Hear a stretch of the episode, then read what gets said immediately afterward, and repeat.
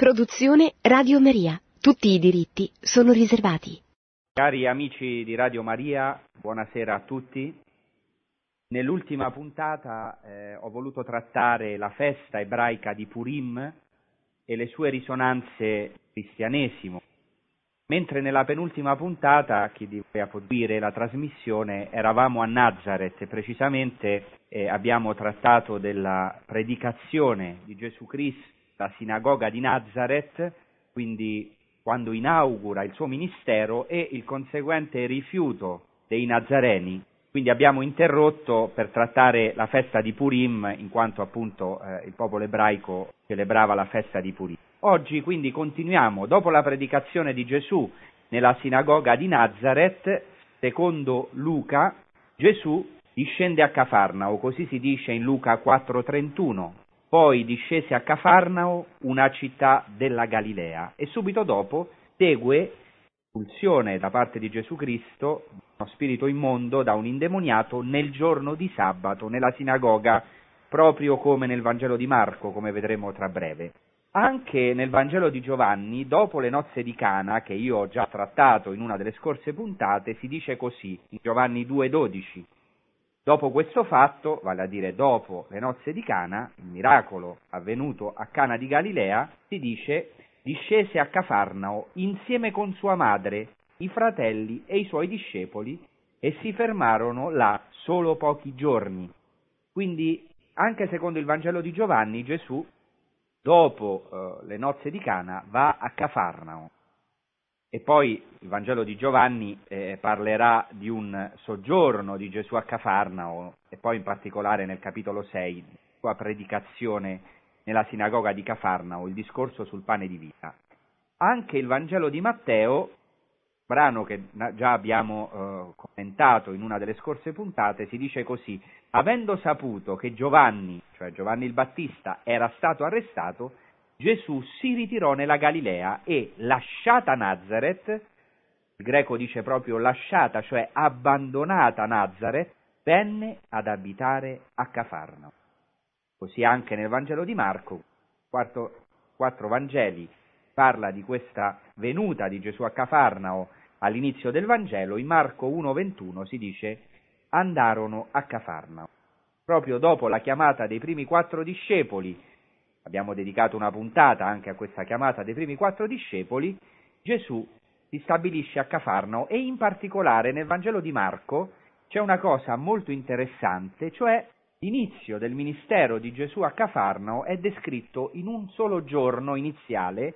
Abbiamo visto come nel Vangelo di Giovanni l'inaugurazione del ministero di Gesù è descritto in una settimana, una settimana ideale, invece Marco decide di descrivere una giornata tipo di Gesù a Cafarna, un intero giorno, dalla mattina fino addirittura al tramonto del sole e poi anche la mattina seguente, quando si alza, come vedremo, per andare a pregare in un luogo solitario.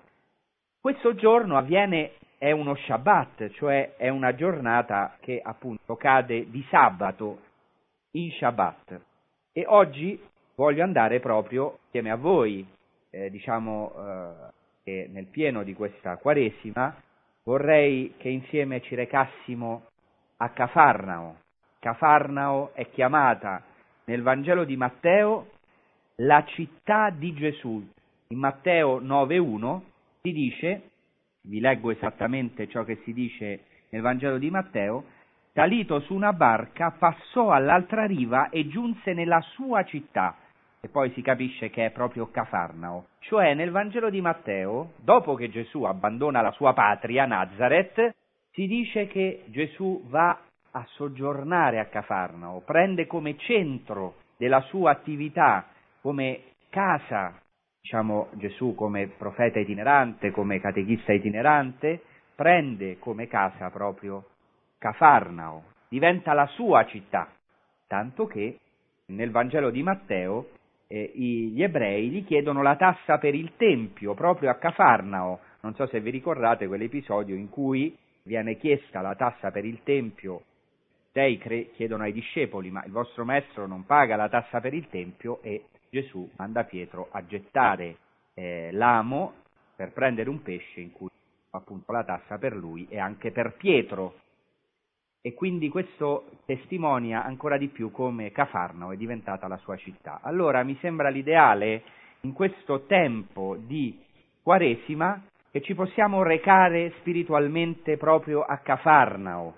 Cafarnao è il luogo dove Gesù Cristo, il figlio di Dio, il figlio dell'uomo, è entrato nella casa di Pietro, è entrato in una famiglia umana, è entrato nella casa di un uomo e ha rivoluzionato la sua vita. Già nell'Antico Testamento i profeti, per esempio o Eliseo, entrano nelle case ecco, di persone spesso semplici e rivoluzionano la loro vita. Per quello dice Gesù Cristo, chi accoglie voi accoglie me, chi accoglie me accoglie colui che mi ha mandato. E anche dice Gesù Cristo, chi accoglie un profeta avrà la ricompensa del profeta.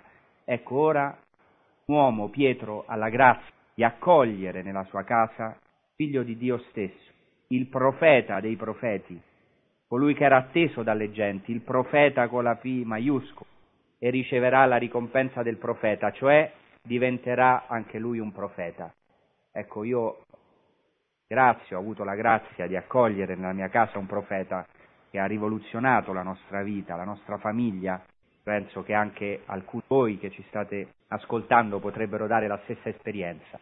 Ecco, pensate quanto più è stata una grazia per San Pietro per accogliere Gesù Cristo, la sua stessa casa. Gesù Cristo entra in comunione di vita con i suoi discepoli, nell'intimità, nelle stanze più interne, nella vita quotidiana dei suoi discepoli e da lì incomincia a insegnare, a dare una nuova vita a questi discepoli che come noi erano stanchi della loro vecchia vita e li rinnova dall'interno, dall'interno delle loro case, della loro vita quotidiana e da lì incomincia il ministero.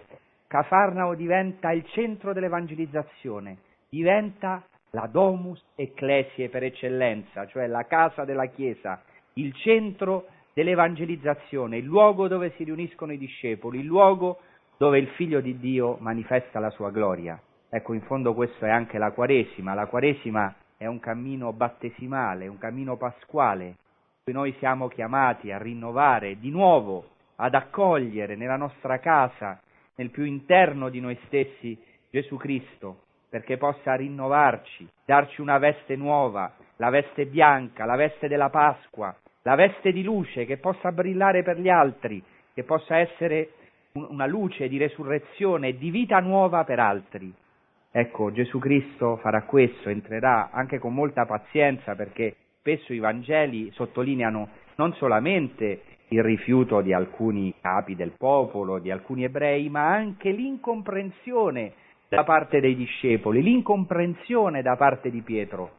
Ma Gesù Cristo continua la sua opera, ormai è entrato nella casa di Pietro, non ne uscirà più, entrerà nella sua vita, nella sua anima, nel suo corpo.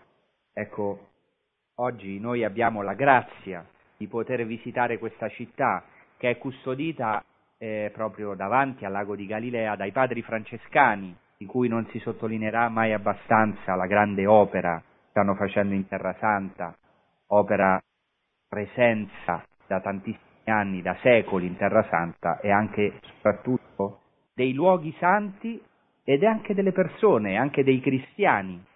Ecco, eh, questa città che anche francescani hanno potuto scavare con amore, con, eh, potrei dire anche con devozione, perché ho conosciuto chi ecco, anche ha, ha fatto questi scavi con amore verso l'umanità di Cristo, fino al, a un miracolo archeologico, se per così dire, sinagoga che già in parte era scoperta, era visibile, la sinagoga bianca, bellissima, proprio sulla base dell'antica sinagoga, ancora si vede la base di basalto della sinagoga dei tempi di Gesù, la casa, la casa dove Gesù ha abitato e è stata il vero e proprio centro. Ecco, allora andiamo oggi a Cafarnao. In questa trasmissione, vi ricordo, cerchiamo di andare alle sorgenti, alle fonti vive del Vangelo, alle radici, quindi di scrutare questo tesoro anche dal punto di vista umano, sempre tenendo presente che la parola è sempre parola divina, ma che si è manifestata in un linguaggio umano, in una cultura umana,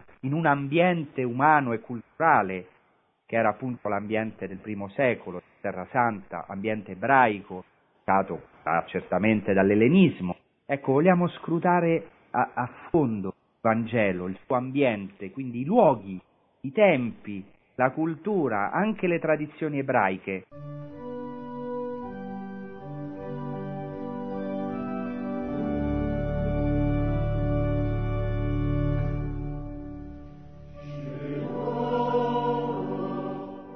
Allora, dicevamo che in queste trasmissioni cerchiamo di andare alle sorgenti del Vangelo, alle, queste sorgenti vive, per poter scrutare il sottofondo del Vangelo. Questo vuol dire poter approfondire il linguaggio, i luoghi, i tempi, la cultura, le tradizioni ebraiche, anche la cultura greca certamente, e dicevo che questo è proprio in consonanza con quello che abbiamo eh, celebrato alcuni giorni fa, cioè la festa dell'Annunciazione, che è in fondo la festa dell'incarnazione. Quindi dall'umanità di Gesù Cristo vogliamo ecco, arrivare per quanto possibile a noi ecco, a conoscere eh, la sua identità, cioè la sua divinità, la sua divinità che passa sempre per la sua sacratissima umanità. Ecco, allora andiamo proprio a Cafarnao. e penso che alcuni di voi hanno avuto questa grazia, almeno una volta nella vita, di poter visitare Cafarnao che è un luogo meraviglioso che sta davanti al lago. Non a caso Gesù Cristo ha scelto questa città e cominciamo innanzitutto dal significato, potremmo dire profetico del nome Cafarnao.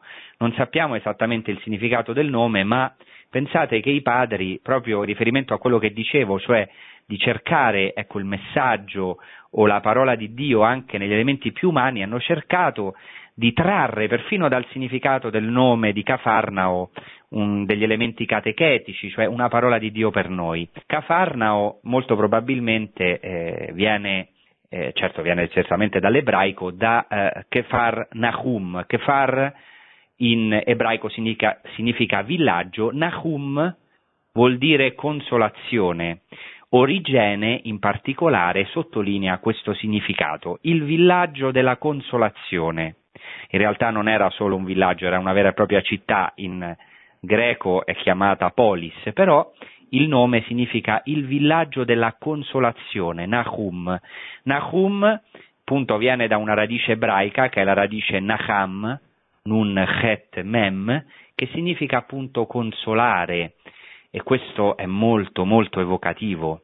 Pensate che uno dei nomi del Messia nella tradizione ebraica, nel Talmud, è proprio il Menachem, il consolatore, Menachem significa consolatore, tradotto in greco paraclitos, una parola importantissima, il paraclito in, in greco significa varie, varie cose, significa appunto il consolatore, colui che ammonisce, significa l'avvocato, significa l'intercessore.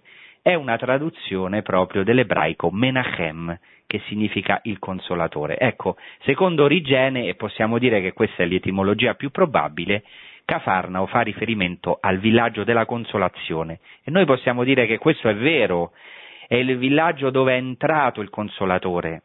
Pensate in quanti passi della scrittura, pensate specialmente a Isaia a partire dal capitolo 40, il libro della consolazione.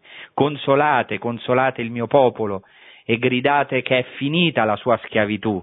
Ecco viene il Redentore, ecco viene il Consolatore. Questo Consolatore è Gesù Cristo, il primo Consolatore. Ecco perché Gesù stesso dice io vi darò un altro Menachem, vi darò un altro Paraclito, vi darò un altro Consolatore, perché il primo Consolatore, e questo già secondo gli ebrei, è il Messia.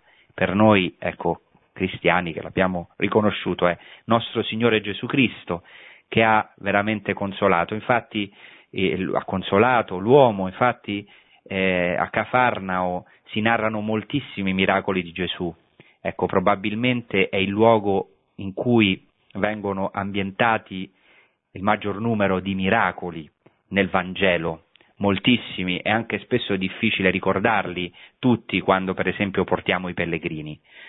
Un'altra etimologia che dà invece San Girolamo, grande esegeta, anche lui molto attento alla veritas ebraica, cioè al sottofondo ebraico dei Vangeli del Nuovo Testamento, insieme anche a Origene, eh, lui fa eh, eh dipendere questo nome piuttosto da Kefar Naum con la Ain.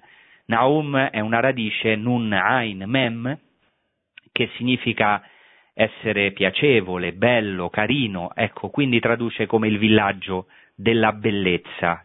E noi possiamo dire che eh, anche questo è vero, ecco, eh, a parte che Cafarnao è una città meravigliosa e anche il lago di Galilea, io ho dedicato una puntata intera al lago di Galilea, al mare di Tiberiade, chiamato anche Kinneret, secondo gli ebrei una delle meraviglie del mondo, ecco, e qui veramente si è incarnata la bellezza, la bellezza stessa, Dio è bellezza, la bellezza stessa si è fatta carne e ci ha, ecco, sedotti, diciamo così, con la bellezza del suo amore, e infatti è il luogo anche della chiamata dei primi discepoli, del primo amore, come ho detto in altre occasioni.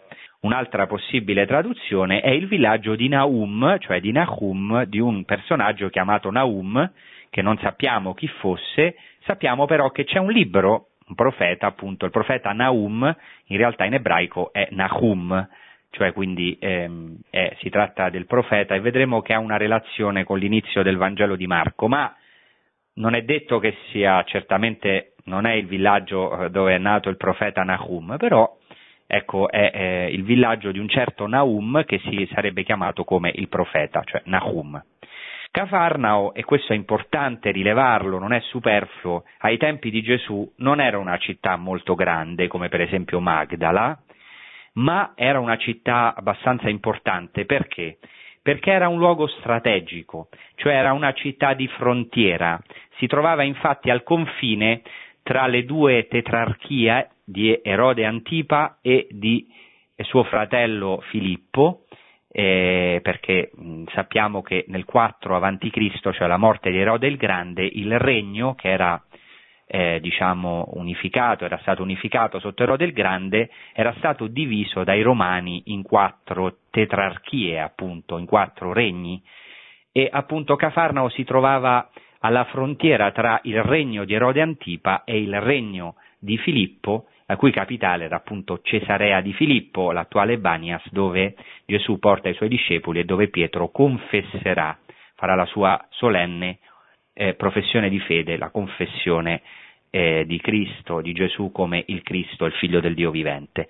Quindi innanzitutto era una città di frontiera, sappiamo che c'era una, una dogana, eh, ricordiamo il pubblicano Matteo, chiamato anche Levi, seduto al banco delle imposte, infatti in questa città sono state trovate moltissime monete, in particolare era il luogo di una guarnigione militare perché sappiamo eh, dal Vangelo, per esempio Matteo 8, che c'era un centurione, il centurione non abitava nei, nei villaggi o in tutte le città eh, della terra di Israele di quel tempo, ma solamente nelle città di una certa importanza. Sappiamo che c'era un centurione, in particolare in un luogo strategico perché collocato proprio sulla via Maris.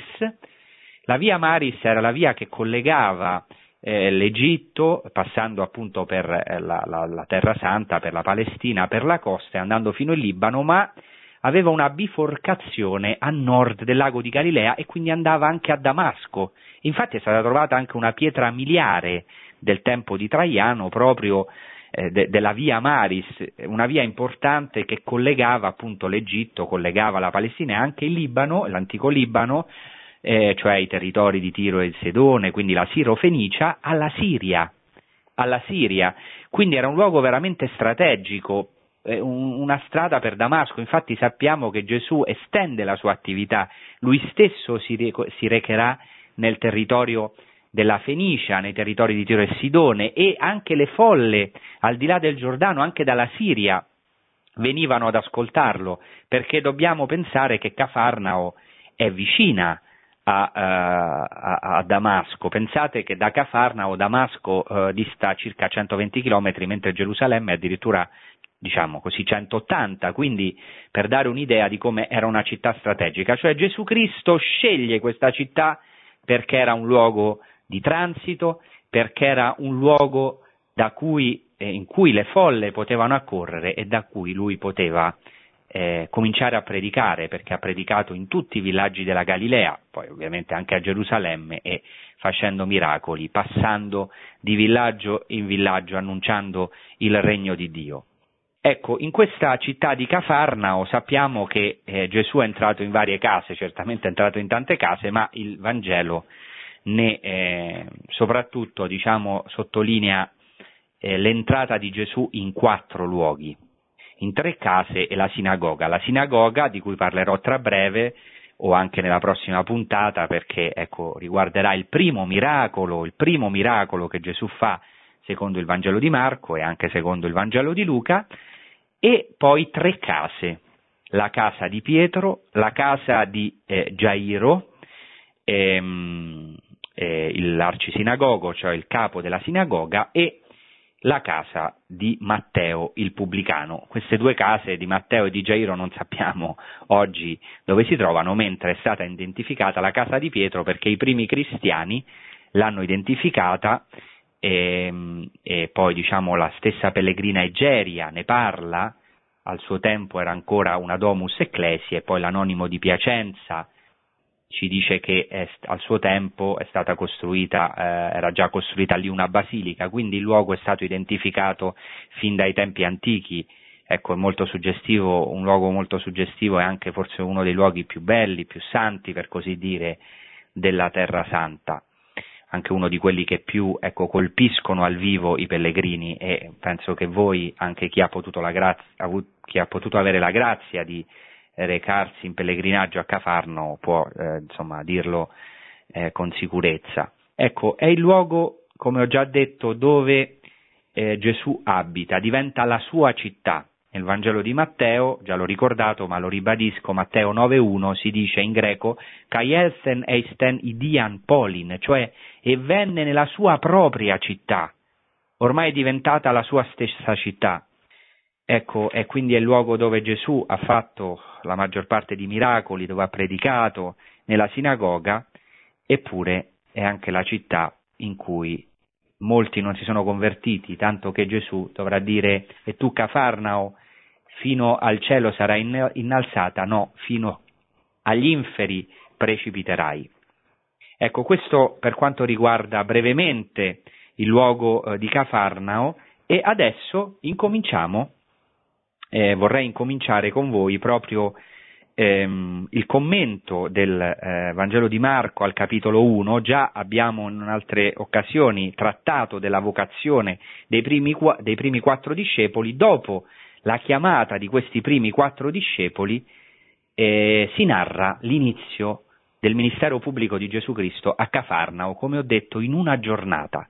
È quindi siamo a Cafarnao, una città davanti al lago, sotto il livello del mare, il che è molto significativo. Ricordiamo che il lago di Galilea si trova sotto il livello del mare, Gesù Cristo scende fino eh, agli, eh, nel livello più basso del livello del mare, della terraferma, ecco per poter veramente pescare, pescare l'uomo, come ha pescato i primi quattro discepoli, a Cafarno ha pescato tutti noi, e Cafarnao non era solo un villaggio di pescatori, eh, era una città anche di commercio, di artigianato, anche di agricoltura, anche di passaggio, come abbiamo detto, dove anche circolava il denaro, appunto pubblicani, eccetera, e anche però un villaggio di pescatori. Il pescatore celeste è sceso sotto il livello del mare per gettare la sua rete e pescarci tutti. Ecco lui che è il Menachem, come abbiamo detto, il consolatore, entra a Kefarnachum, nel villaggio della consolazione, quindi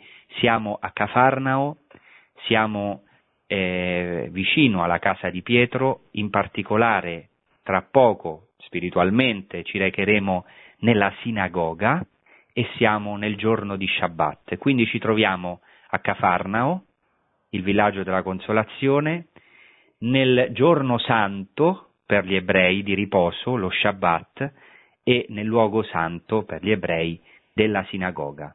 Facciamo una breve pausa musicale e dopo entreremo proprio eh, spiritualmente in questa sinagoga nel giorno di sabato a Cafarnao.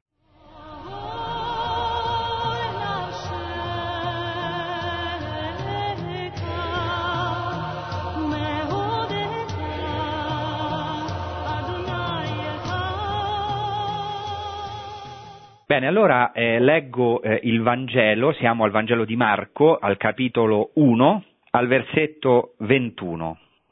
Giunsero a Cafarnao, qui è un plurale perché Gesù ha chiamato, come ho ricordato eh, poco fa, ha chiamato i primi quattro discepoli, quindi Gesù con i quattro, che, che hanno lasciato tutto subito, l'hanno seguito, giunsero a Cafarnao e subito Gesù, entrato di sabato nella sinagoga, insegnava ed erano stupiti del suo insegnamento. Egli infatti insegnava loro come uno che ha autorità e non come gli scribi. Ecco, Gesù e i quattro discepoli entrano a Cafarnao, camminano letteralmente in greco, camminano dentro Cafarnao e due volte viene ripetuta la preposizione eis, in Cafarnao. Gesù Cristo entra a Cafarnao e subito di sabato di nuovo, essendo entrato nella sinagoga, c'è come un, una, una focalizzazione progressiva. Gesù è sulla strada, ha chiamato i quattro, entra a Cafarnao e subito, di sabato, entra nella sinagoga. Vorrei fermarmi su questo avverbio subito, eusius in greco, che nel Vangelo di Marco è impressionante, viene ripetuto molte volte, specialmente in questo capitolo, nel capitolo primo di Marco, tante volte si dice subito, e subito Gesù, e subito Gesù ha come fretta, ha come fretta di andare a pescare l'uomo, ha come fretta di salvare l'uomo, di consolarlo, di guarire le sue ferite. Ecco, è colui che passa, è vero che è colui che abita in, che dimora a Cafarnao con l'uomo, ma è anche sempre colui che passa, risanando tutti coloro che avevano qualche malattia, annunciando il Vangelo del, del regno. Gesù è l'itinerante per eccellenza, è, è Dio stesso che passa in lui. Ecco, e subito entrarono in Cafarno e subito di sabato, e questo non si può passare come alcune volte si fa troppo brevemente su questo dettaglio. Mi sembra che alcune volte i commentari o anche noi entriamo un po' troppo rapidamente eh, cioè si dice questa è la giornata tipo di Gesù a, a, a Cafarnao nel Vangelo di Marco, eh, ma non è solo una giornata qualsiasi, è il sabato di Gesù. Non è un caso che il Vangelo di Marco, che il ministero di Gesù Cristo comincia proprio di sabato, lì dove era finita, diciamo così, era stata terminata l'opera della creazione, l'opera della creazione finisce con il riposo, e questo diciamo Potrebbe sembrare paradossale. Dio fa un'opera, crea e la sua creazione, qual è il culmine della creazione? Qual è il culmine dell'opera di Dio, della sua attività così potente? È il riposo, il riposo non solo dell'uomo, ma anche di Dio. E Dio si riposò, ecco, nel settimo giorno, come si dice appunto nel racconto della creazione. Il settimo giorno è proprio il giorno del riposo di Dio e quindi del riposo dell'uomo. Così si dice in Genesi 2, così furono portati a compimento il cielo, la terra e tutte le loro schiere. Allora Dio nel settimo giorno portò a termine il lavoro che aveva fatto e cessò, cioè riposò nel settimo giorno da ogni suo lavoro. È una frase abbastanza paradossale, cioè portò a termine il lavoro e qual è questo portare a termine il lavoro che aveva fatto? È riposarsi. Questo è il culmine dell'opera di Dio e dell'opera dell'uomo, il riposo. Dio benedisse il settimo giorno e lo consacrò, è un giorno consacrato al Signore. Eh, nel, nel libro della Genesi proprio si procede in questo modo, cioè ci sono dei tempi e poi anche in tutta la Torah dei luoghi consacrati a Dio. Il sabato è il giorno consacrato. Ecco, in questo giorno di sabato Gesù eh, comincia proprio il suo ministero a Cafarno ed è descritto un giorno intero di sabato, dalla mattina, si può dire, cioè dalla liturgia sinagogale che, avven- che avviene ancora oggi, la mattina dello Shabbat, fino alla sera. Ecco, non è un caso che il primo giorno di Gesù Cristo, che l'inizio del suo ministero è un sabato, lì dove era finita la creazione, comincia la nuova creazione, la redenzione. Non si può passare così eh, rapidamente su questo dettaglio. Lo Shabbat è la regina, è la sposa di Israele, eh, questo sin da tempi antichi. tutti i giorni della settimana sono a coppie, sono sei giorni a coppie, solo il settimo giorno lo Shabbat è solo, anzi si può dire che è sola, potremmo dire è meglio forse chiamarlo la Shabbat, perché tutti i giorni della settimana in ebraico sono al maschile, solo il sabato è femminile. E perché è al femminile? Perché è un giorno solitario? Perché sta aspettando uno sposo. Certo questo sposo è il popolo di Israele, eh, ma soprattutto è il Messia, è colui che è il culmine o il fiore del popolo, è colui che lo sintetizza, cioè il Messia. Lo stesso termine Shabbat viene dalla radice appunto eh, Shin, Bet, Tav, che significa sedersi, abitare, riposarsi. Ecco ora Dio in Gesù Cristo riposa a Cafarnao, abita. La Shevet significa appunto sedersi, infatti Yeshiva in ebraico significa il luogo dove si studia la Torah, dove ci si siede, dove si dimora, dove si riposa. Scrutare la Torah vuol dire dimorare con Dio, sedersi, riposare in Dio. Ecco, Gesù abita, è Lui stesso potremmo dire lo Shabbat, è Lui il regno dei cieli, è Lui il settimo giorno.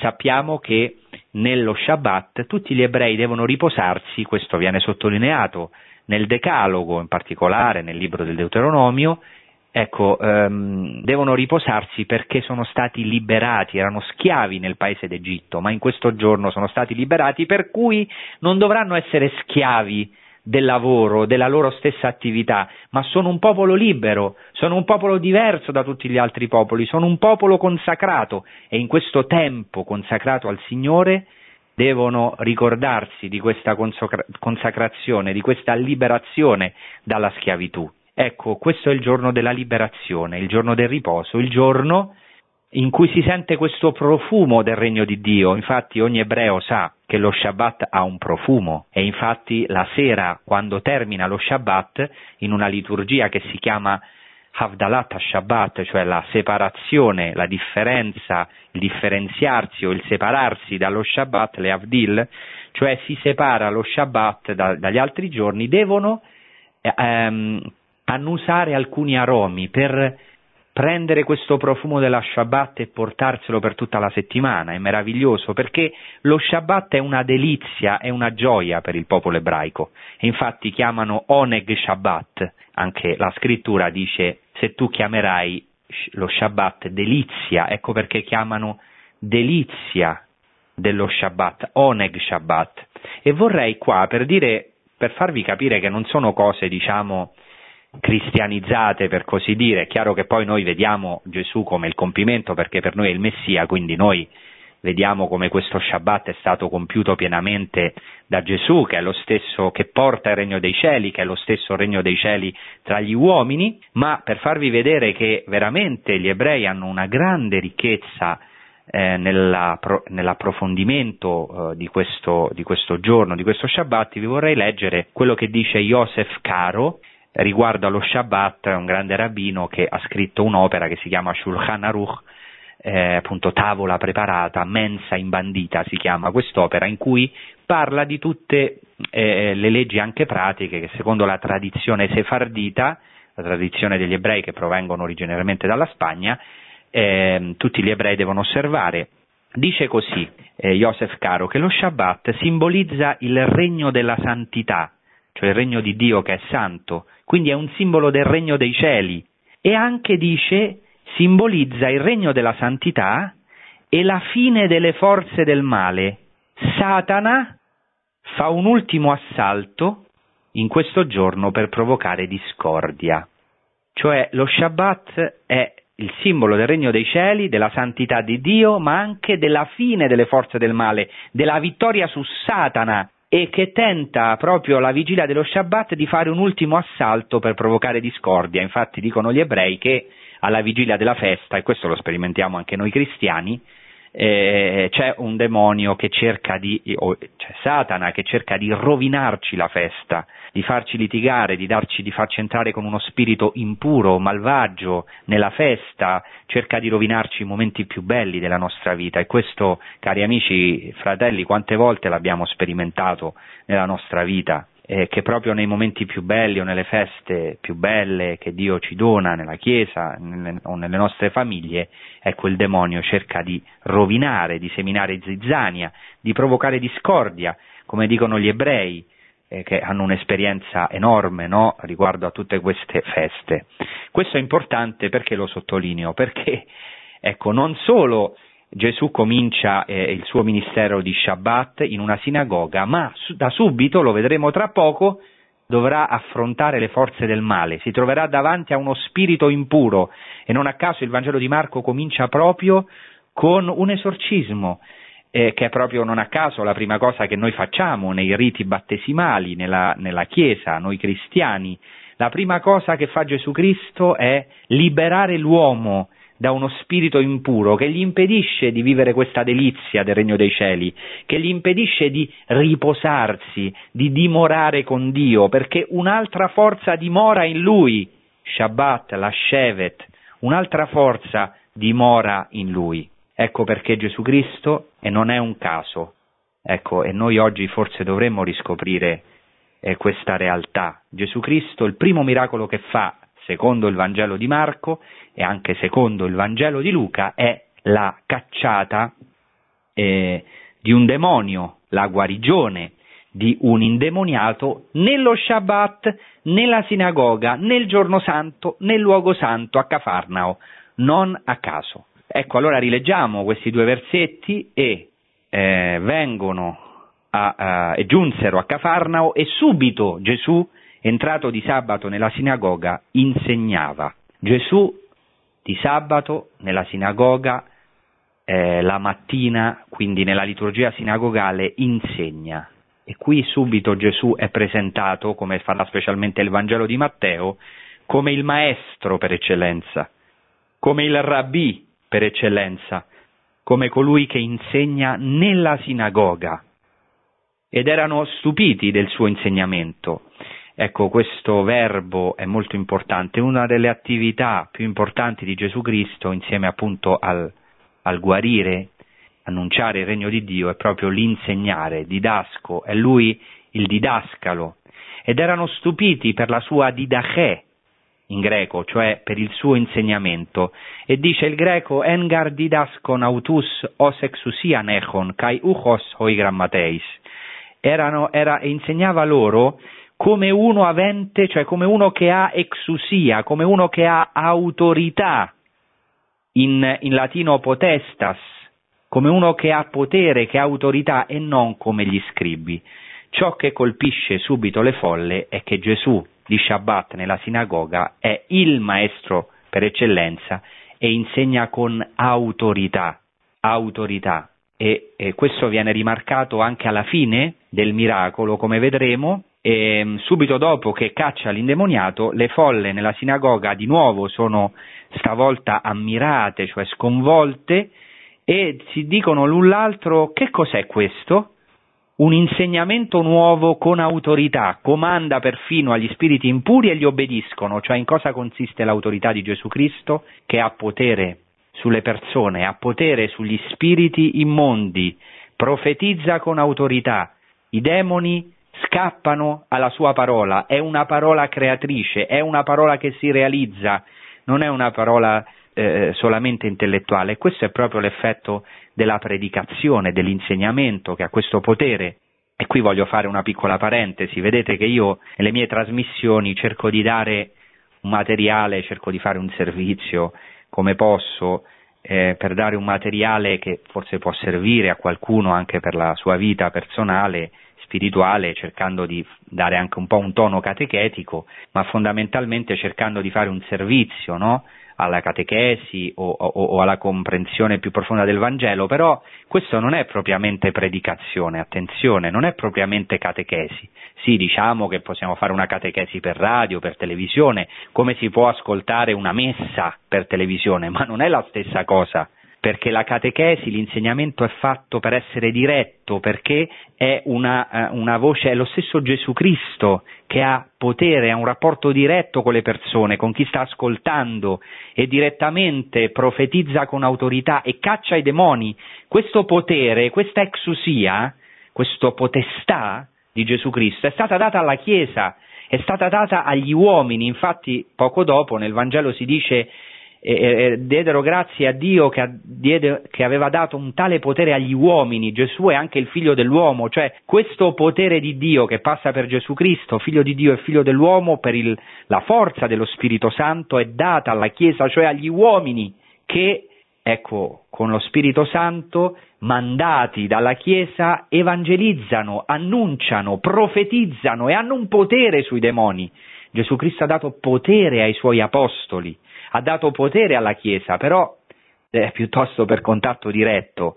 Ecco perché diciamo io non faccio direttamente qui delle catechesi personalmente, anche se ovviamente va bene chi ci sono molti ascoltatori tra voi che non hanno la possibilità di recarsi a una catechesi o certamente allora questo è anche un servizio certamente per chi è infermo o non può recarsi, però è importante sapere che dobbiamo recuperare questa forza, questa autorità che ci è stata data della predicazione, del cherigma, la forza della catechesi, della didache, dell'insegnamento vivo, predicando con autorità, credendo che Gesù Cristo, se siamo inviati dalla Chiesa, certo dobbiamo essere inviati dalla Chiesa, altrimenti rischiamo di essere anche strumenti del maligno, cioè peggio, ma se siamo inviati dalla Chiesa abbiamo un potere. Ecco, e sugli spiriti immondi, e questo è importante crederlo, che ciò che fa o, o chi fa soffrire veramente le persone è il demonio, è Satana, è quando siamo incatenati da questi pensieri oscuri che ci legano e che vengono dal maligno. Bene, allora eh, siamo quindi nella sinagoga e continuiamo eh, cercando di approfondire questo primo miracolo che è proprio paradigmatico, cioè è, mh, mm, è il primo, quindi Marco ha voluto proprio, ha voluto presentare Gesù Cristo come colui che di Shabbat, di sabato, nel giorno santo, nel luogo santo della sinagoga, nel cuore dell'istituzione del popolo ebraico, a Cafarnao, caccia un demonio, si scontra con un demonio che subito lo attacca. Ecco, eh, non è un caso. Allora eh, eh, leggiamo, proclamiamo questa parola, eh, siamo al capitolo 1, al versetto 23. Ed ecco, nella loro sinagoga vi era un uomo posseduto da uno spirito impuro e cominciò a gridare dicendo Che vuoi da noi, Gesù Nazareno? Sei venuto a rovinarci? Io so chi tu sei, il santo di Dio. E Gesù gli ordinò severamente Taci, esci da lui. E lo spirito impuro, straziandolo e gridando forte, uscì da lui. Tutti furono presi da timore, tanto che si chiedevano a vicenda che è mai questo? Un insegnamento nuovo dato con autorità. Comanda persino agli spiriti impuri e gli obbediscono.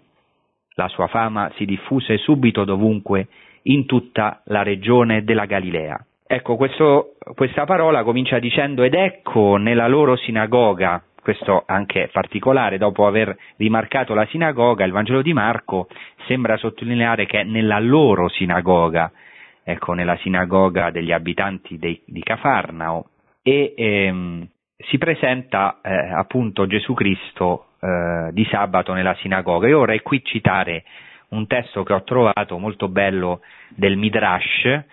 Il Midrash è una spiegazione viva della parola di Dio. Midrash è una parola ebraica che viene dall'ebraico darash, che significa cercare, scrutare, investigare.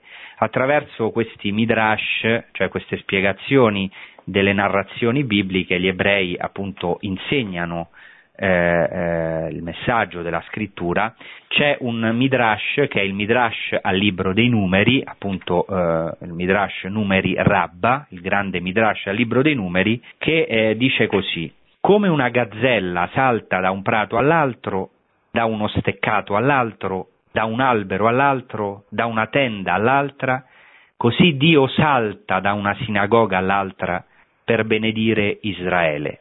Ecco, questo eh, testo, questa midrash ebraico si può ben applicare a Gesù Cristo che è saltato, ecco dice il midrash, come una gazzella salta da un albero all'altro, così ecco Dio salta da una sinagoga all'altra per benedire Israele.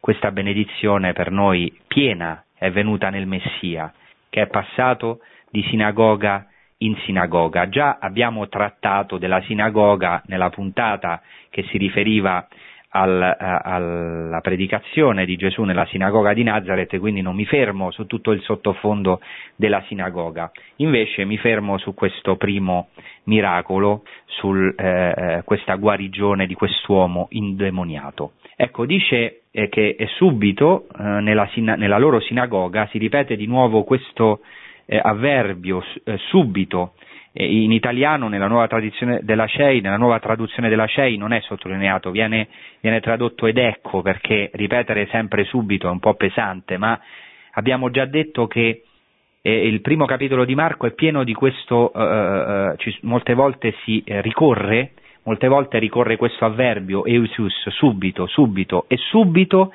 era nella sinagoga, nella loro sinagoga, un uomo in uno spirito immondo e gridò dicendo, ecco, eh, subito Gesù eh, deve affrontare un uomo, non è detto il suo nome, non viene descritto, è semplicemente uomo, un uomo. In quest'uomo siamo tutti noi, in questo anthropos c'è veramente ognuno di noi, ogni uomo e ogni donna, che è, dice il Vangelo, in uno spirito immondo, e qui eh, questo termine è importante, non si dice demonio, ma si dice ecco, questa eh, espressione proprio spirito immondo. Questo termine spirito immondo è usato poco nella scrittura, però c'è un passo nel libro del profeta eh, Zaccaria dove si usa proprio questa espressione spirito impuro. Vale la pena di leggerlo perché c'è un riferimento eh, a questo testo. Eh, Leggiamo Zaccaria 13, il versetto 1 e il versetto 2. In quel giorno vi sarà, per la casa di Davide e per gli abitanti di Gerusalemme, una sorgente zampillante, per lavare il peccato e l'impurità. In quel giorno, dice il Signore degli eserciti, io estirperò dal paese i nomi degli idoli, né più saranno ricordati. Anche i profeti e lo spirito immondo farò sparire dal paese. Ecco, in questo testo, che è un testo escatologico, si parla di quel giorno, che è il giorno appunto escatologico, cioè gli ultimi tempi, vale a dire i tempi del Messia, ci sarà questa sorgente a Gerusalemme, zampillante per lavare il peccato e l'impurità. Questa sorgente che noi sappiamo, ecco, si è compiuta nel Messia, in Gesù Cristo, che ci ha dato quest'acqua viva che lava il peccato e l'impurità. In quel giorno Dio estirperà i nomi degli idoli, estirperà per così dire i profeti, nel senso che eh, i profeti, i falsi profeti, saranno estirpati i profeti e lo spirito immondo. E lo spirito immondo, cioè dice i profeti e lo spirito immondo farò sparire dal paese, quindi lo spirito impuro, cioè spirito impuro significa spirito immondo, ci sono molte ricorrenze anche nei testi apocrifi o nei testi di Qumran significa eh, il demonio, lo spirito impuro farò sparire. E questo ecco, eh, è quello che è avvenuto in quel giorno, cioè nel giorno del Messia, nel primo giorno che è narrato nel Vangelo di Marco, nel giorno dello Shabbat. Un altro testo molto interessante è proprio un testo del profeta Nahum. Ricordiamo che qui stiamo a Kefar Nahum, al villaggio di Nahum, profeta Naum dice, Naum 2.1, ecco sui monti i passi di un messaggero, un araldo di pace. Ce- celebra le tue feste, Giuda, sciogli i tuoi voti, poiché non ti attraverserà più il malvagio. Egli è del tutto annientato. Per capire questo testo, evidentemente lo dobbiamo leggere in ebraico dove il eh, malvagio è chiamato eh, Belial. Belial è un nome ecco, per eh, descrivere, per ehm, diciamo, eh, de- definire il demonio. Ehm, potremmo dare anche uno sguardo all'ebraico. Ecco sui monti, ripeto, i passi di un messaggero, in ebraico mevasser, cioè colui che annuncia un annunciatore, Mashmia Shalom, colui che fa ascoltare pace, è tradotto un araldo di pace, colui che fa udire la pace, celebra le tue feste, o Giuda, sciogli i tuoi voti, poiché non continuerà più a attraversare in te Belial. Belial è il demonio. Ecco, kulla, kullo nichrat, cioè sarà completamente tagliato via il demonio, cioè sarà cacciato.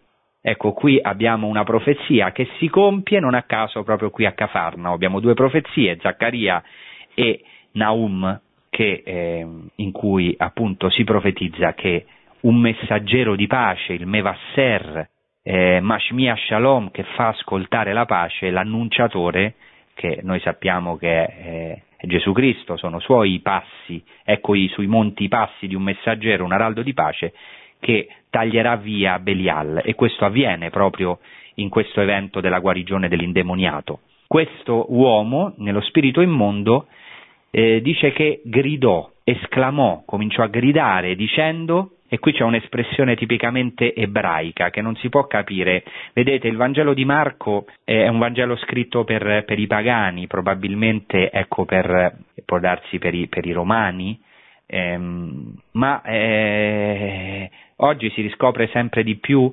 l'ebraicità di Marco, cioè come anche nel Vangelo di Marco c'è un grande sottofondo ebraico, proprio in quel Vangelo che sembra più diciamo ellenistico o scritto più per i pagani, che per esempio eh, traduce, spiega i termini eh, ebraici, eh, perché i suoi uditori probabilmente non li capiscono, è proprio quello che ha un sottofondo ebraico molto forte. Questa è proprio una frase tipica, semitica, ebraica, aramaica, in italiano è tradotto così, che quest'uomo cominciò a gridare dicendo che vuoi da noi Gesù Nazareno? In realtà, ecco, eh, letteralmente eh, il greco dice ti emin kaisoi, cioè che cosa c'è a noi e a te, Gesù Nazareno? Che c'è tra noi e te? È la frase che dice anche Gesù alla Vergine Maria nelle nozze di Cana, abbiamo visto che c'è tra me e te, è una frase che è usata anche varie volte nell'Antico Testamento, adesso per non stancarvi non vi dico tutte le ricorrenze, eh, io le ho, diciamo, le, le, le ho, viste, ma eh, quello che è importante è che è una frase tipicamente semitica, ebraica, tradotta in greco, cioè malanu velecha, cioè eh, cosa c'è tra noi e te, cioè cosa abbiamo in comune. Innanzitutto è interessante che l'uomo dallo spirito impuro parla al plurale, è abitato da demoni, ma anche eh, sta parlando forse anche a nome dell'assemblea, a nome della sinagoga, perché tante volte il demonio si arroga anche questo diritto, parlare a nome di, di tutti gli altri, o a peggio parlare a nome di Dio. Cosa c'è tra noi e te? Gesù Nazareno, interessante che lo chiama Nazareno, come per disprezzarlo, eh, Nazareth ai tempi di Gesù non era una città come Cafarna, non era una città di passaggio, era un villaggio molto piccolo. Il demonio disprezza Gesù e sempre lo considera e lo tenta attraverso il fallimento. Eh, però ecco, è interessante questo titolo Nazareno, Gesù il Nazareno, che, ecco, che ehm, eh, poco prima eh, era stato detto nel Vangelo di Matteo che aveva abbandonato Nazareth, il demonio lo chiama con il suo nome come per dire che cosa abbiamo in comune, tornatene da dove sei venuto, tornane al tuo villaggetto, alla tua patria, che cosa c'è tra noi e te, che cosa abbiamo in comune? Ricordiamo quello che dirà San Paolo, che non c'è niente in comune tra Cristo e Beliar, e Belial e il demonio. Sei venuto per rovinarci, Ecco, e questa è anche una grande tentazione, in fondo è una tentazione molto sottile, forse ci sembra qualcosa di, di esagerato, no? Alcune volte, ecco, consideriamo questi esorcizzati o questi impossessati come qualcosa di molto lontano da noi, come qualcosa da film, ma in realtà, in realtà eh, il demonio è molto sottile, non è per niente, diciamo, appariscente o solo in certi casi appare al di fuori, in realtà è un tentatore molto sottile e questa domanda che fa questo uomo preso dallo spirito impuro è molto sottile e non è molto lontana da noi, dalle tentazioni che abbiamo. Cioè questo spirito impuro dice a Gesù che cosa abbiamo in comune Gesù Nazareno? Sei venuto per rovinarci? E il Vangelo parallelo dice sei venuto prima del tempo per rovinarci? E in fondo questa è una delle più grandi tentazioni che abbiamo. Pensare che il rapporto con Dio, il rapporto con Gesù, in fondo ci rovini, non ci faccia godere la vita. Eh, tante volte, forse, o alcune volte, abbiamo potuto pensare o abbiamo potuto avere questa tentazione, sì sì, io mi convertirò, mh, mm, sarò un santo, ma più tardi, Signore. Pensate che Sant'Agostino diceva eh, che era così stolto, prima della sua conversione, prima appunto di diventare Sant'Agostino, che faceva questa preghiera, Signore, dammi la castità, però non subito cioè fammi divertire ancora un po'. In fondo abbiamo tutti questa grande tentazione, pensare che se noi ci convertiamo troppo, se siamo troppo santi, alla fine dovremmo prendere la croce, soffrire e alla fine non è tanto divertente la cosa. In fondo c'è sempre questo dubbio che è seminato in noi dai nostri nemici, cioè dal demonio, dalla carne, dal mondo, chi si fa invadere dallo Spirito Santo eh, non è tanto felice alla fine, ecco, viene come rovinato. Allora rimandiamo un pochino. Sì, sì, un po' di Gesù Cristo mi piace, un po' di Chiesa, però intanto mi tengo il piede eh, all'uscita di sicurezza perché in fondo non voglio lasciare ciò a cui sono attaccato, non sia che Dio mi chieda troppo, non sia che Dio mi chieda i miei averi, non sia che Dio mi chieda di rinunciare eh, in qualcosa a me stesso, in fondo perché abbiamo sempre questo inganno, pensiamo che perdere noi stessi, che regalare noi stessi, che dare noi stessi sia una perdita, mentre Gesù Cristo dice chi cercherà di salvare la propria vita la perderà, chi la perderà per amore mio la salverà. E questa è una tentazione che abbiamo tutti, anche io. E quindi è molto sottile. Che c'è tra noi e te, Gesù Nazareno? Tu sei troppo distante da noi, tornatene dal paese dove sei venuto, tornatene dal pianeta da cui sei venuto, tornatene al tuo villaggio e sei venuto per rovinarci? E dice so chi sei tu, il santo di Dio.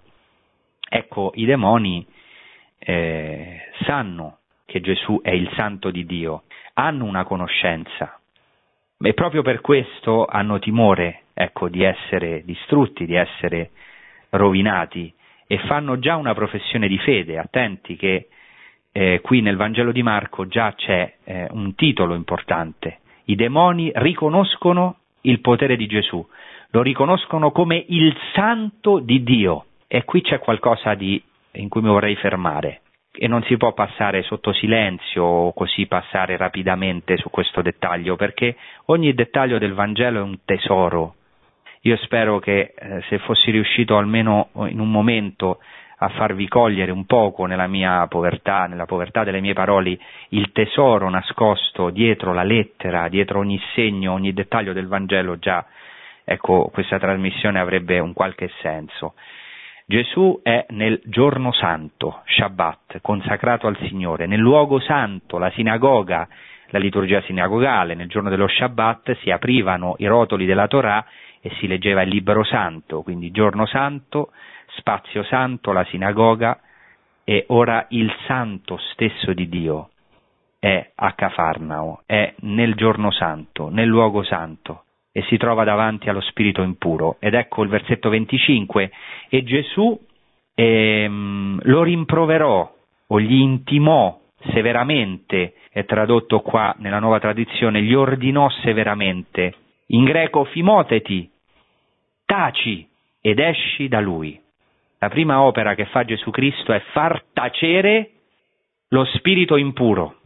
E questo è il, gro- grande problema che abbiamo noi tutti, che lasciamo spazio al demonio. Per questo è importante, secondo me, ho voluto trattare proprio di questo evento in Quaresima, perché il grande errore che noi facciamo, mi ci metto anch'io, è dare spazio alla voce, al rumore che il demonio fa dentro di noi, attraverso i pensieri, attraverso le angosce, attraverso le grida che fa dentro di noi, non nel senso che noi siamo impossessati, ma nel senso che siamo soggetti a questa voce, che tante volte è una voce che viene da noi stessi, ma alcune volte o viene sfruttata dal demonio o anche ecco, abbiamo tentazioni dirette, questo rumore e, e, e, e, i padri hanno imparato a distinguere i pensieri di Dio e i pensieri del demonio, dicono che quando abbiamo dei pensieri dobbiamo fare come Giosuè nell'Antico Testamento, che quando vede quel personaggio con la spada sguainata, che poi riconoscerà essere o si presenterà come un angelo del Signore, gli chiede tu sei con noi o contro di noi? Sei dei nostri o dei nostri nemici? Così dovremmo chiedere a ogni pensiero, sei dei nostri o vieni dal nostro nemico? Ecco perché se lasciamo spazio alla voce del demonio, tante volte vediamo che siamo finiti, cioè entriamo nella tristezza, entriamo nella ribellione, entriamo nell'angoscia più profonda o peggio, nella più grande delle tentazioni che è la disperazione, il suicidio spirituale o anche materiale e il demonio ci lega. Ed ecco che Gesù, ecco questa sua voce nel giorno santo, nel luogo santo, il santo di Dio leva la sua voce che ha fermato i mari. Ricordiamoci che questa è la stessa frase che Gesù dirà alla tempesta sul lago. Taci, calmati. La prima frase che dice Gesù Cristo e chi è stato a Cafarnao sa come spesso il lago è soggetto a forti tempeste ma quando il lago si calma è una delle cose più belle che ci sono, le acque placide del lago di Galilea. Ecco Gesù con autorità grida ai nostri venti interni, alle nostre tempeste, ai nostri demoni, al nostro spirito impuro, taci, taci, zitto, e questo alcune volte il problema che facciamo è cadiamo nell'errore di dialogare con i pensieri impuri, con lo spirito impuro, dialogare con il demonio, dialogare con i pensieri che abbiamo e questo è pericolosissimo. Con alcuni pensieri non si dialoga, si invoca il nome di Cristo, Kyrios, che ha autorità sopra ogni potere, autorità, dominazione, sopra ogni spirito impuro. Taci, dice Gesù Cristo, e esci da lui. E continua il Vangelo, e lo spirito impuro straziandolo e gridando forte, uscì da lui. Tutti furono presi da timore, eccetera. Cioè Gesù dice taci, calma, ecco, fa riposare quest'uomo, anzi, fa riposare l'uomo, perché cos'è che ci fa stancare di più nella nostra vita? Cos'è che ci impedisce di entrare nel riposo? Il peccato, la disobbedienza, che ha ecco, origine proprio nella menzogna del demonio. Ecco perché è bellissimo questo evento e non è un caso che avviene di Shabbat, perché Gesù è il vero Shabbat, Gesù è il vero riposo, che caccia con autorità ciò che ci impedisce di farci riposare nella nostra vita e ha questo potere. Io penso che vari di noi, o spero molti di noi, o almeno o spero tutti quelli che stiamo ascoltando, almeno una volta abbiamo sperimentato questo potere di Gesù Cristo, che grazie alla sua parola e grazie ai suoi sacramenti, alla sua parola ci ha calmato internamente, è, caccia- è stato cacciato il demonio, è stato esorcizzato. Il demonio che sempre nella nostra vita rialza la testa e Dio ci ha dato un po' del suo riposo, di questo profumo, di questo gusto dello Shabbat eterno che è Lui stesso, cioè che è il paradiso, che è il regno dei cieli. Questa è l'opera di Cristo, far entrare l'uomo nel vero riposo, nel vero Shabbat. E continua il Vangelo, tutti furono presi da timore, tanto che si chiedevano a vicenda, che è mai questo? Un insegnamento nuovo, dato con autorità. Ritorna di nuovo questo termine didache, didache kainè, un insegnamento nuovo, katexusian, sotto autorità, cioè dato con autorità. Cosa c'è di nuovo in questo insegnamento? Eh, che è un insegnamento che ha potere, non è solamente un insegnamento intellettuale fatto per riempire la cultura o le menti o per dare così una certa, diciamo, un certo sollievo all'uomo psicologico, no, ha un potere corporale, psichico e spirituale, perché caccia il demonio. Infatti il demonio dice che straziandolo forte nel suo corpo, quest'uomo era legato corpo, psiche, nella psiche e nel, nel suo spirito. Ecco, ma l'insegnamento nuovo dato con autorità, ecco perché questa autorità sugli spiriti impuri dice comanda persino agli spiriti impuri e gli obbediscono. Ecco cos'è l'insegnamento nuovo con autorità che perfino i demoni si sottomettono a Gesù Cristo. E conclude la sua fama, si diffuse subito dovunque in tutta la regione della Galilea. Ecco, Cafarnao era il centro, come abbiamo detto, eh, un centro strategico e subito la fama di Gesù Cristo si diffonde. Questo è il primo miracolo, secondo il Vangelo di Marco, che avviene, come abbiamo detto, di Shabbat nella sinagoga. Oggi si può visitare, pensate, il luogo di questa sinagoga. Oggi proprio vicino alla casa di Pietro, secondo i dati evangelici, perché subito dopo questo ehm, evento eh, della guarigione dell'indemoniato si dice eh, nel versetto 29 e subito usciti dalla sinagoga andarono nella casa di Simone e Andrea in compagnia di Giacomo e Giovanni, cioè entrano nella casa di Pietro, di Simon Pietro, di Andrea e dice subito usciti dalla sinagoga e infatti chi è stato a Cafarnao sa che la casa di Pietro è stata trovata vici, molto vicino alla sinagoga, si esce dalla sinagoga e proprio in corrispondenza della porta della sinagoga dopo poco c'è la, la porta, ancora si può vedere la soglia, la soglia della porta della casa di Pietro. Quindi questo è proprio in perfetta corrispondenza e coincidenza con i dati evangelici.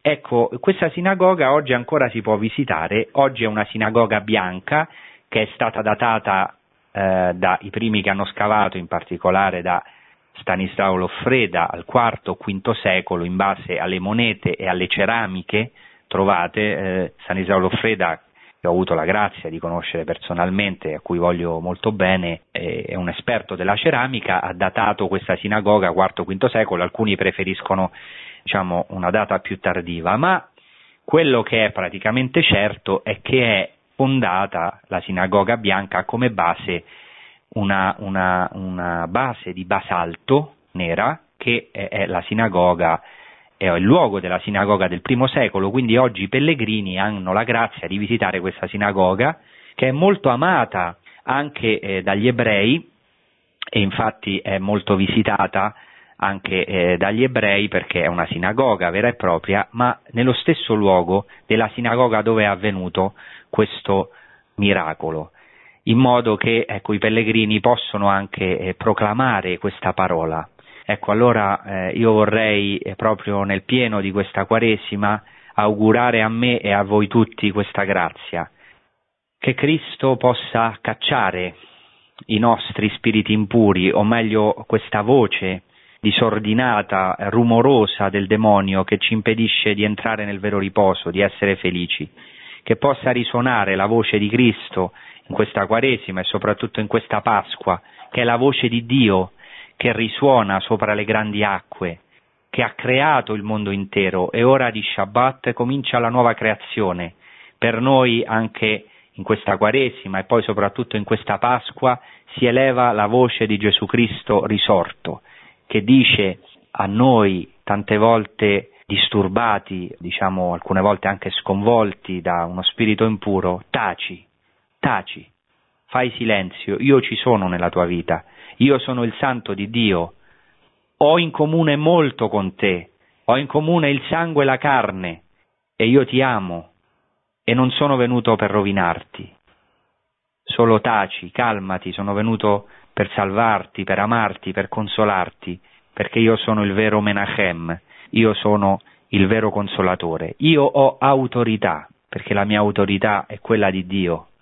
Solo sottomettiti, manifesta a, a me le tue malattie e io ti guarirò e poi continueremo questa, la, dalla prossima volta in questo giorno eh, a Cafarnao dove vedremo che Gesù guarisce la suocera di Pietro affetta dalla febbre e poi al tramonto del sole, proprio alla fine dello Shabbat, lo sottolineeremo, non è sottolineato tanto dai commentari, proprio quando sta per finire il giorno santo e comincia l'ottavo giorno, il giorno della domenica, tutti si riuniscono, tutti quelli che stavano male, tutti gli indemoniati, si riuniscono una grande folla, tutta la città, davanti alla sua porta, la porta della casa di Pietro e Andrea, la porta della casa di Gesù.